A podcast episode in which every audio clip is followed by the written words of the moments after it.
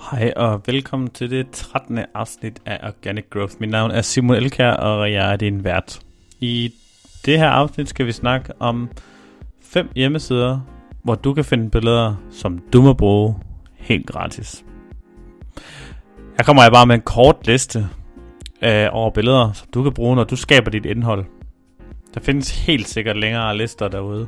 Jeg har valgt kun at inkludere sider, som jeg selv bruger, eller har brugt. Og vi starter bare fra en ende af. Nummer 1.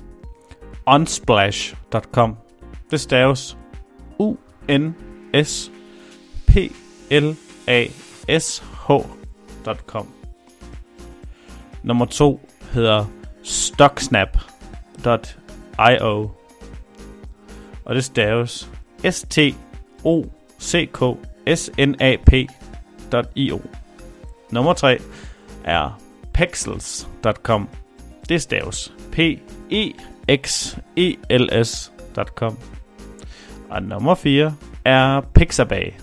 Det staves P-I-X-A-B-A-Y.com.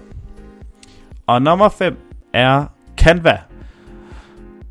Det er ikke lige noget, du kan tilgå fra forsiden, men du kan komme ind via Google, hvis du søger C-A-N-V-A Stock Photos. Du skal gerne lande på en side, der hedder www.canva.com-photos-free- Nummer 5 her er faktisk lidt spændende.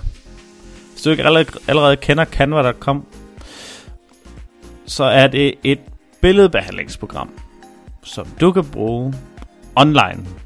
Og der er faktisk en gratis version.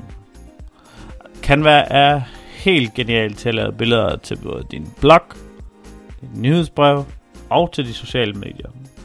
Og en ting, som du kan bruge i dit SEO-arbejde fremover, er, Canva har nogle skabeloner, der gør det nemmere at lave infografikker.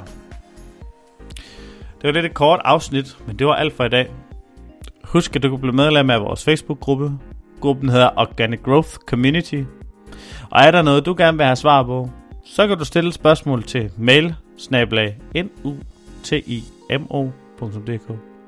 Hvis du kunne lide det her afsnit, så må du meget gerne give 5 stjerner på iTunes, giv os et like, eller follow os, alt efter hvilke medier du bruger.